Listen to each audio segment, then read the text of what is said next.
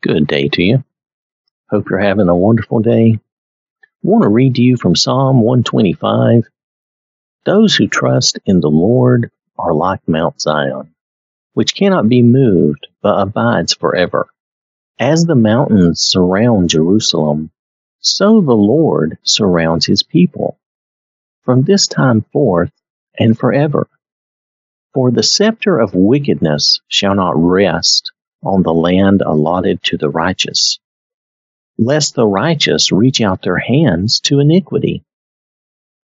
Do good, O Lord, to those who are good, and to those who are upright in their hearts.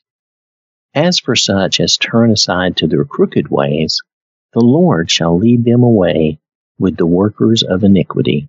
Peace be upon Israel. This psalm speaks of God surrounding us, protecting, and shielding us. The scepter of wickedness refers to the rule of the ungodly, how the iniquity of those, their crooked, deceived thoughts and beliefs adversely affect even the righteous.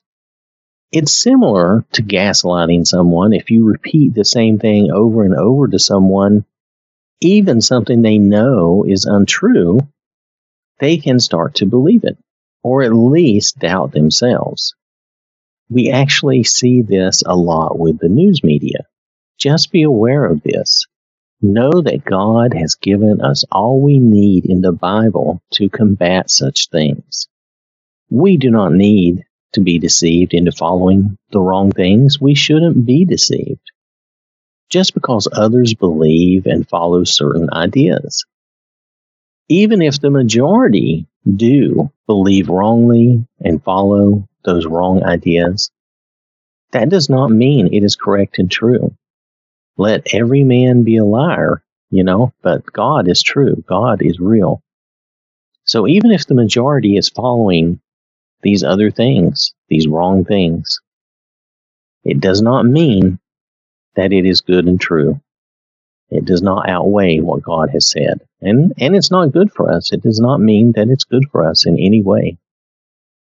Find peace with God in His Word. Then you can have peace with the world around you, even when the world seems to conflict with everything we believe. So I want to thank you for listening.